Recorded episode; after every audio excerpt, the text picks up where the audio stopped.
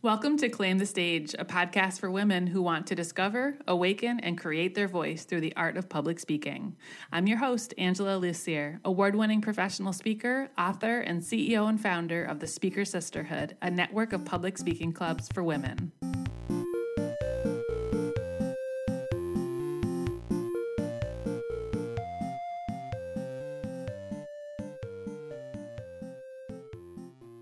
Right, you guys, today we are wrapping up our four part series on branding. I hope you have gotten a lot out of this.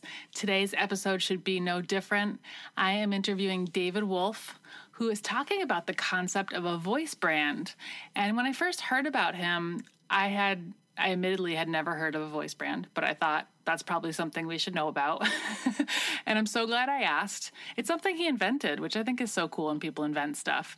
So he'll talk about what voice branding is and why it's important and how to do it and how his company helps people do it. I really enjoyed meeting David, and I think he's a really good example of someone who's out there making stuff that's valuable and growing along with his company. And I think you'll hear that in the way that he responds to some of my questions and the way that he presents his ideas. So, before we get into the interview, let me tell you a little bit about David. He is the founder and chief executive officer of Audivita Studio. For more than 32 years, David has been the creative director, music composer, and or the producer of content for radio, TV, film, podcasts, audiobooks, and multimedia. He created and hosted the Small Biz America podcast from 2005 to 2018. He created the Audivita studio to apply his experience and the talents and skills of his virtual creative team to help companies, publishers, entrepreneurs, influencers, and thought leaders grow their brands and businesses through podcasting, audiobooks, video, and internet radio.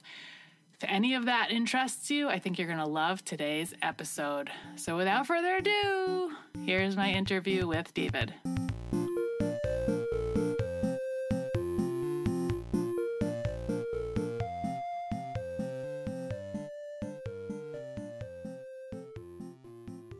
Right, David Wolf, welcome to the podcast. Thank you, Angela. Thanks for having me. I'm very excited to talk with you about this very mystical, magical thing called a voice brand. And I want to learn more about what that is. But before we get into it, you're the CEO and founder of Audivita. What does your company do? Well, thanks for that. Um, at our core, we're an audio production company. Uh, we produce audiobooks and podcasts for thought leaders, authors, speakers, business professionals, and uh, and the like. And so those are our two deliverables. We find that we are doing some video production these days, simply because of the integration of the video. Uh, as a platform with uh, with our podcasters. So, but that's the short answer to your question. I was on your website earlier today and I saw that you have casting directors on your yeah. team. Tell me yeah. what they do. What is their role? Oh, amazing. Yeah. So there's two ways we do audiobook production, uh, Angela. We work with a lot of authors that uh, we, where because they're the voice of their brand, and we'll talk about this later.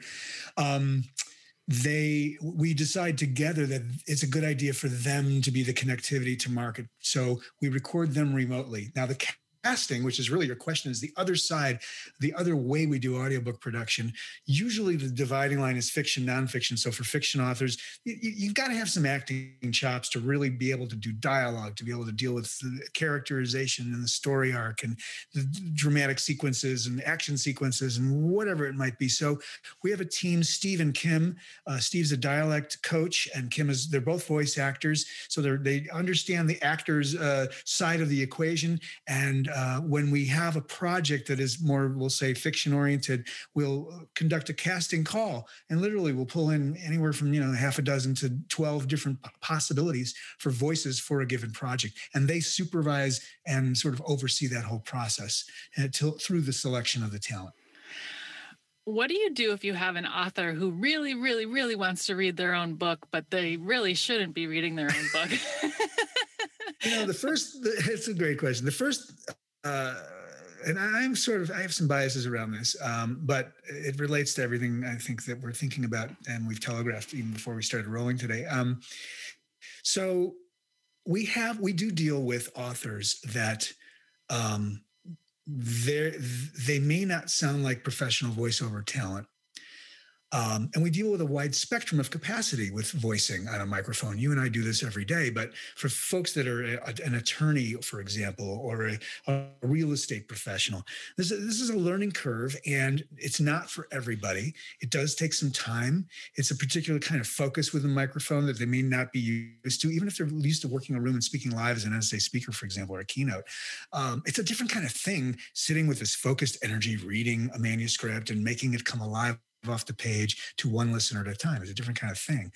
And so through a conversation we had with them, um, I'll tell you that I really haven't had, and I've been doing this a while. We've done several hundred titles with authors. I, I can't tell you that I've actually had a. T- okay, I did have one. I had one time where I agreed to do the, the project. Um, uh, the guy was a clergy. And so I thought, well, he speaks to large groups of people. He's probably very comfortable. And this was early in my career as an audiobook producer. And this was back when I was traveling. I used to travel to the locations and record them remotely long before we could do this through the internet, which is really how we do it now. So I go and I set up, and and literally, this was a case, a very very extreme case, where he was restarting every sentence he was reading, every other word was a restart or a stutter. My my editors were just going bonkers over this thing, and so that's the one exception. But out of several hundred of these, most of the time, uh, the folks that call us that say they want to, they, they've sort of, uh, they're self-reflective enough that they know. Now, uh, just to finish the answer, sorry, it's a long-winded answer. Um, I've had a few professional technical types that are not as um, animated. And so, our job as the producer on the other side of these recording sessions that we do remotely is to just help them deliver the best performance they're capable of delivering, whatever that takes. It might take recording a chapter again because they didn't hit, just hit their hit their stride until you know chapter two, let's say, or or some other phenomenon. But um, we we get through it, and and some of them are spectacular and some of them are good. And what I like to say is it's more important that they have an authentic connection with their performance to their audience, their market, than it be a perfectly pristine voiceover delivery. Because I've had authors who told me, you know, my last audiobook before we started working with you, David, the last audiobook, uh, I had we hired somebody to do it. And people my fans came back and they said hmm, it felt like it was disconnected because i knew it was your words and it was your voice in quotes air quotes but but it, it felt disconnected because it wasn't you yeah, I love that you're saying this. This is valuable for our audience because we have so many speakers who are authors who probably want to have an audiobook or don't have a coach and don't know where to start. So you just provided some really good starting points and knowing that if they don't have the chops for it today, it doesn't mean it's not possible in the future. Well, that's also true because it's a learning thing. I mean, a lot of benefits to there are a lot of benefits to to voicing your own book. It reconnects you with the content, with your own writing. Uh, sometimes it even functions as an editing uh, situation because I've had authors where while we're recording, they have a note. Oh, our editor missed that, and the t- it's not pretty. So they're making notes about things they need to go back because no one has actually actually read it out loud to hear the words in the structure of a sentence or something comes up. So it can be an editing tool. It, it, uh, connects them with their, their, the writing and the essence of the content they've created, uh, and and also they become better mic technicians. You know, they know how to work a microphone, which is very handy if you're doing podcasts, for example, as a guest. Yeah, absolutely. So today we're talking about voice brand. Tell us what a voice brand is. so I, I, I sort of nibbled on this a little bit. It's hard for me not to because I get pretty passionate about it. Um, so the thing about voice brand is it sounds like a, it's kind of a clever little name that I came up with. I used to say, you should, this is back to your original question. Uh, Mr. Author, Mrs. Author, whoever, Miss Author, you're the voice of your brand. You're your connectivity to market.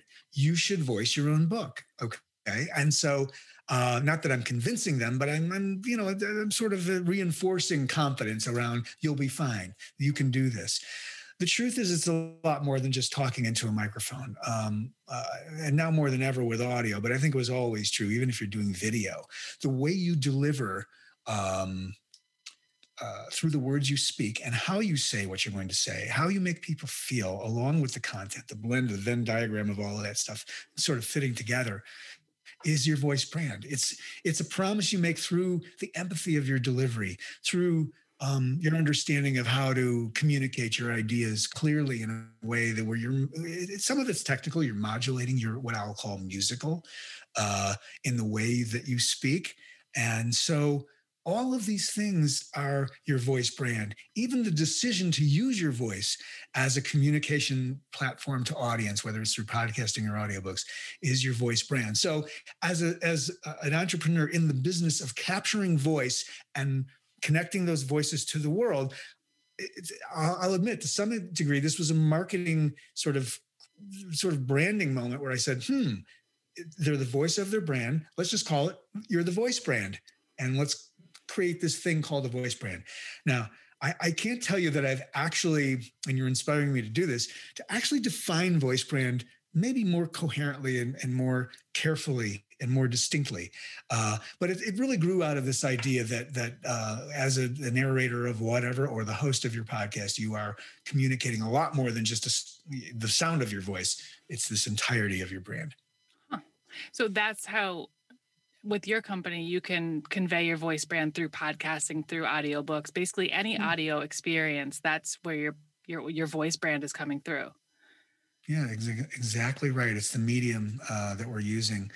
Um, those two methods, which are the most common right now, I think, in terms of the, the, the consumption of audio, has just been exploding. You and I were talking about this before we started rolling. It's just we've been on the the good end of that. Uh, you know, sort of like parking your your business model in front of a tsunami. It's been marvelous, and all the others that are in this business too.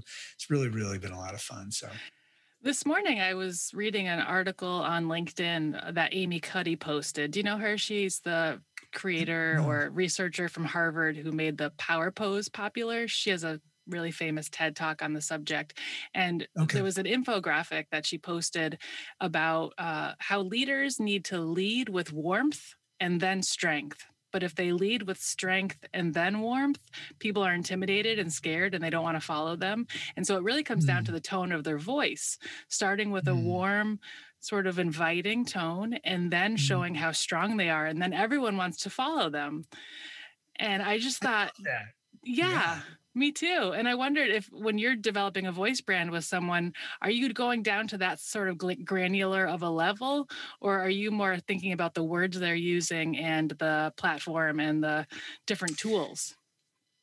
It's a great question. Um, it sounds a little bit like some of the work Brene Brown is doing uh, around uh, hard, what is it, soft front, hard back, and uh, and um, um, something hard. Anyway, um, you're reminding me of that. But in terms of this uh, discussion about voice, it really is a lot. I mean, it's interesting. Our the, the, the way we modulate. Well, here, let me just start by saying, and I've said this to my staff internally about even our sales process and and our production process how you make people feel is much more important than what you say and what you know. So I think I naturally practice that when I engage people, let's say in a sales conversation or a conversation about a partnership with a publisher or with a new podcaster that we're bringing in. I think I, I practice it even in my own communications when we're working with with different authors. Um, there, there's this balance between, particularly authors who are not voiceover talent we're not we have to realize that we're not really going, going to be able to teach them how to speak again uh, you know in a whole new way. It's just not a practical idea and it's not who they really are. It's not their authentic self. Um, but that said i think a, a, lot of the listening we do as we're producing them has to do with pace uh, modulation and um, what i'll call the musicality of how this empathy or this warmth as you describe it is coming across and I, I, I think you know you're, you're only going to. Not everyone has the same capacity to be receptive to the to the direction. So we have to be sensitive to that um, as we work with folks, because if we cause them to overthink how they're uh, delivering, uh, we're going to have a difficult recording session because they will be overthinking everything and uh, striving for um, some imagined perception or perfection, rather, that uh, they think is necessary when it really isn't. They just need to be themselves. It does take some time for some of our authors and some of the best authors uh, I've worked with, the first chapter, the first, you know, the intro, the beginning of the sessions, the series, the sessions we do is kind of stiff and a little bit measured and self conscious. And then what I find happens is, is that they begin to settle in after they're reading for a certain amount of time. They're hydrated, they're relaxed. Now I know, okay, here's the microphone, here's what I sound like in the headphones as I'm reading. Many of them aren't even used to hearing themselves. So um, there's this settling into the zone that happens, and they start to find their voice. Well, the voice brand maybe, but their voice for this, the purposes of recording. And um, you know, one of the things I say to them when we first sign up, when they first sign up with us, is that there's no um, expectation that you're going to need to read fluidly pages page after page without a, without a retake or a restart. This is natural in production, and you and I know this from producing and being on mic a lot. But uh, but people that aren't experienced, they assume that they just have to read it as though they're editing as they go, and so part of what puts them at ease is the idea that we're going to granularly edit uh, all of the audio to make it a seamless experience for the listener. Um, but I think the core of what you're asking is about this emotional content, and I think that does prevail over the, uh, the intellectual side, if you will. Yeah, you're doing a great job role modeling tone and cadence. And the look on your face oh, right now is oh, so gosh, funny. I'm a drummer. I can't help myself. It's like uh, I could beatbox too, but that would be scary. Okay. Uh, um, so I'm wondering how much of the way that you present yourself today and your voice and your inflection, everything is training and how much of it is what you came to the table with. And I don't, hopefully I'm, that's articulated correctly. No, it's beautiful. However, you're, it's your authentic voice brand, Angela. So, uh, I, so you're asking me personally, David. Yeah. Thank you for the question and the sort of the, the kudos. So, I, you know, I'm a guy that produced a lot of singers and musicians and voiceover people from the studio side with advertising clients for many, many years. So I had a lot of years of, of listening conditioning. But I will tell you, when I first started my my first podcast, which I started in myself before I was in the business of producing podcasts, it was called Small Biz America. It's still out there. It's just we're not in production anymore.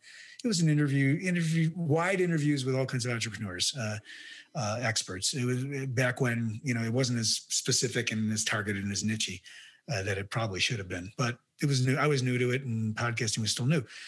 When I first legged into that, I asked uh, some music producer friends of mine because I couldn't be objective, even though I had so much production experience about my own voice.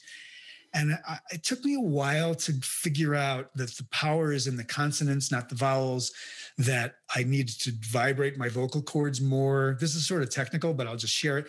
Yeah. I was sort of, I was sort of wispy and sort of being breathy. And I needed to be more, you know, more of the, you know, the, uh, the chest voice. And, um, you know, I'm not technically trained, but I think because I've written so much music for so many different kinds of genres, and because I'm a drummer and I'm very sensitive to rhythm, uh, that I have I've assimilated some natural amount of of, of technique without the training, and um, so that's you know that's not an easy answer because um, there are a lot of marvelous vocal coaches out there that really can help equip you but I think in the end, um, it shouldn't be a technical exercise. And this is true of music too. You really need to integrate the creative with the technique so that it's not feeling measured and overly self-conscious and, and too precise.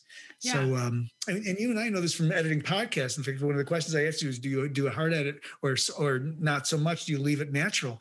And in uh, not so much with audiobooks uh, because the rules provi- prohibit it for the most part. But in podcasting, many much of this is just a natural, ongoing, flowing thing, and it's not terribly pristine. Mm-hmm. Do you have any exercises you could teach or share with us to help people yeah, be I, less I'm not, I don't call myself, sorry, I didn't interrupt. I don't call myself a vocal coach, but there are, first of all, some deep breaths before you start is great for the nerves. Uh, the next thing is we all like to drink coffee, but the truth is, is that you want to stay really hydrated when you go on mic. Um, I even sound a tad dry right now today. It might be a little, I'm a little nervous because I'm not, I don't do these as often as uh, so I have my water here. Um, tea with uh, lemon, non-caffeinated tea with lemon and honey is really good to just loosen up the uh, all of the um, the mechanisms of the voice. The other thing you can do to warm up, and I'll step back from the mic, is modulating with buzzing your lips. And singers do this stuff. it really exercises your lung capacity so that you can speak in longer phrases without having to take a breath. And um, so that's a good one. Um, uh, maybe my momu. You know, there, there, are several techniques. And again, I, I don't even want to pretend that I'm a um, a vocal coach, but I will say, as orators, I have heard this and I like it, and I don't always, I can't always make a habit of it, but the power in your speech is in the consonants, not the vowels. So closing words sound compelling and powerful and engaging. It's not as natural for me to do that. I'm demonstrating it as I go, but it's kind of interesting, isn't it? Yeah, I've actually never heard that the powers and the consonants in my first job when I was a junior in high school, I worked at a telemarketing mm-hmm. company. And on my first day at training, one of the, in the first hour, they said to us, when you're making phone calls, smile because the person you're talking to can hear your smile. And I would sit there all night long for five, six hours smiling at my cubicle. I looked crazy. Everybody looked crazy though, so it was okay. But do yeah. you do you talk about that that element of the smile bringing a certain type of energy to a podcast or to an audiobook? Do, yeah, you do. I would say yeah, I do. It comes up more with the audiobooks. Sometimes there's, there's a darkness to the tone is a little darker like this, and if they brighten it up, there's more teeth in the sound, and you have to remind them that and hydration keeps it crispy and keeps it brighter. And I think it's easier to listen to a bright sounding voice than it is listen to something that's a little darker like this. Yeah. And again, what happens with authors, they're not professional voiceovers. They're not necessarily technically trained, although I've had a few that are, but um, usually not. They're usually technicians that, are, that wrote a business book or it's a memoir or whatnot, and they're the voice brand and they're doing it.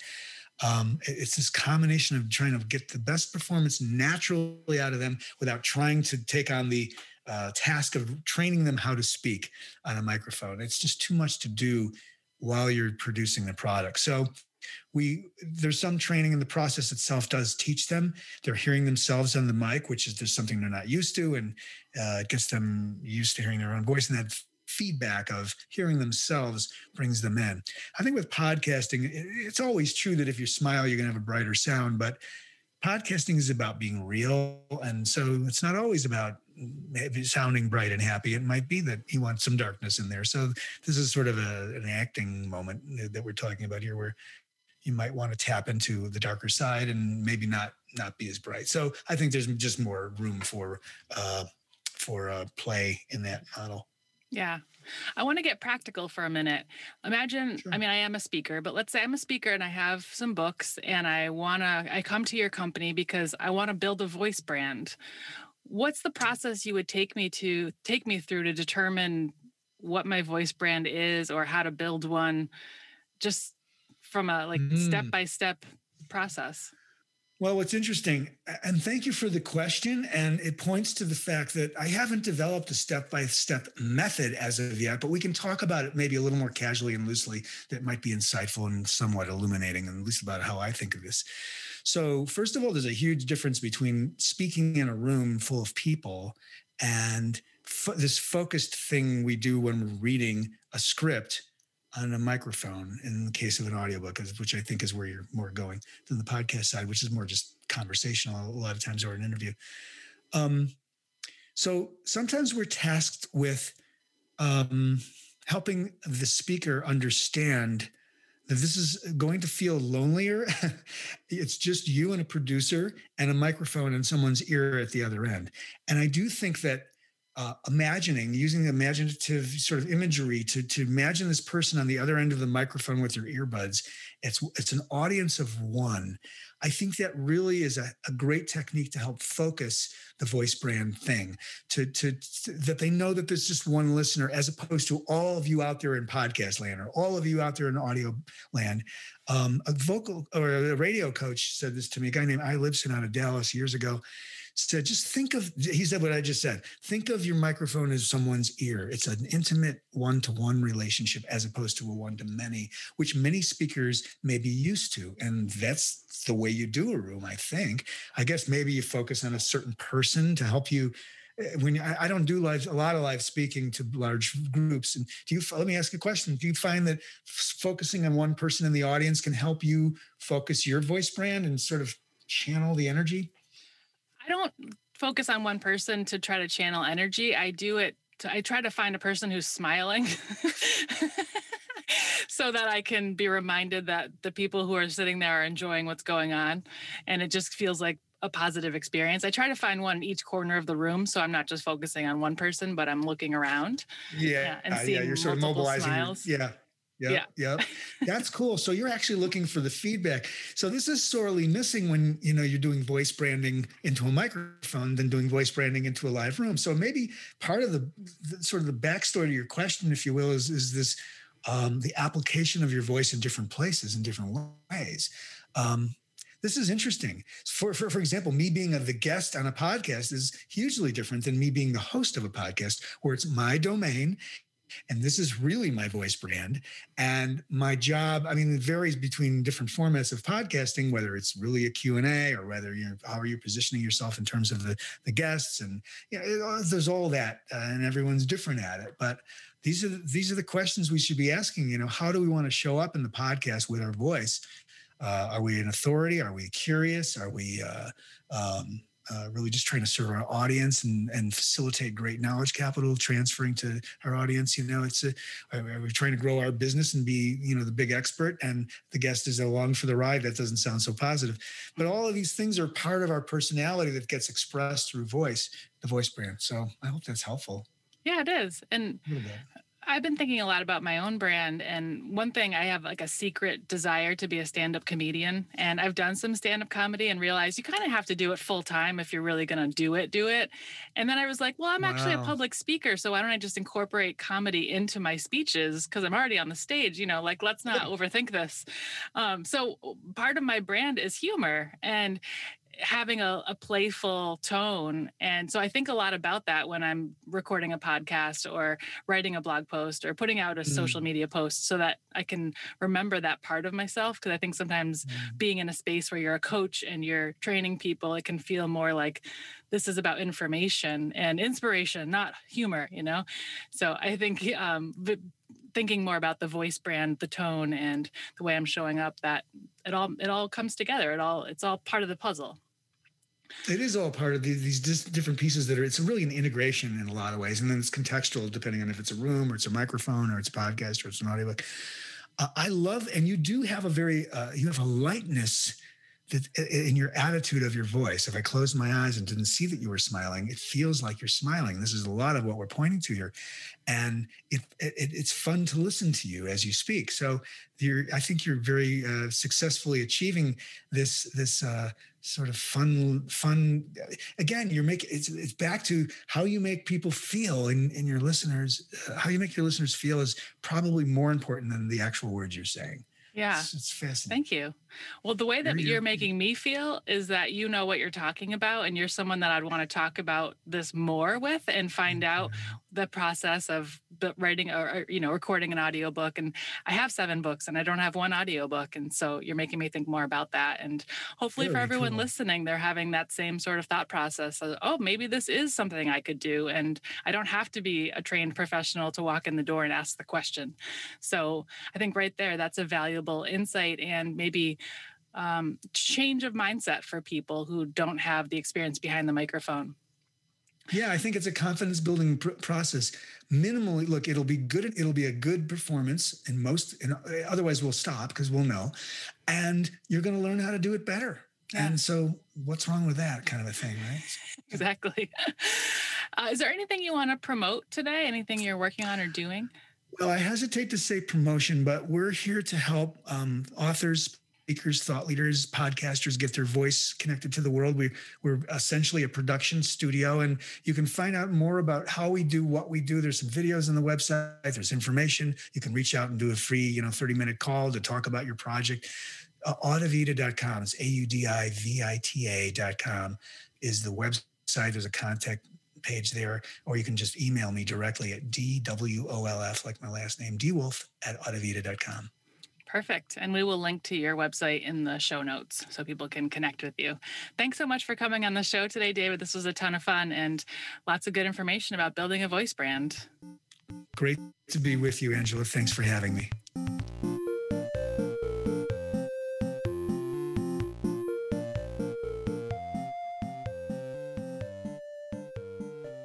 Right. I hope you enjoyed today's show. If you did, you can show me some love by leaving a rating and review wherever you listen so more people can find us.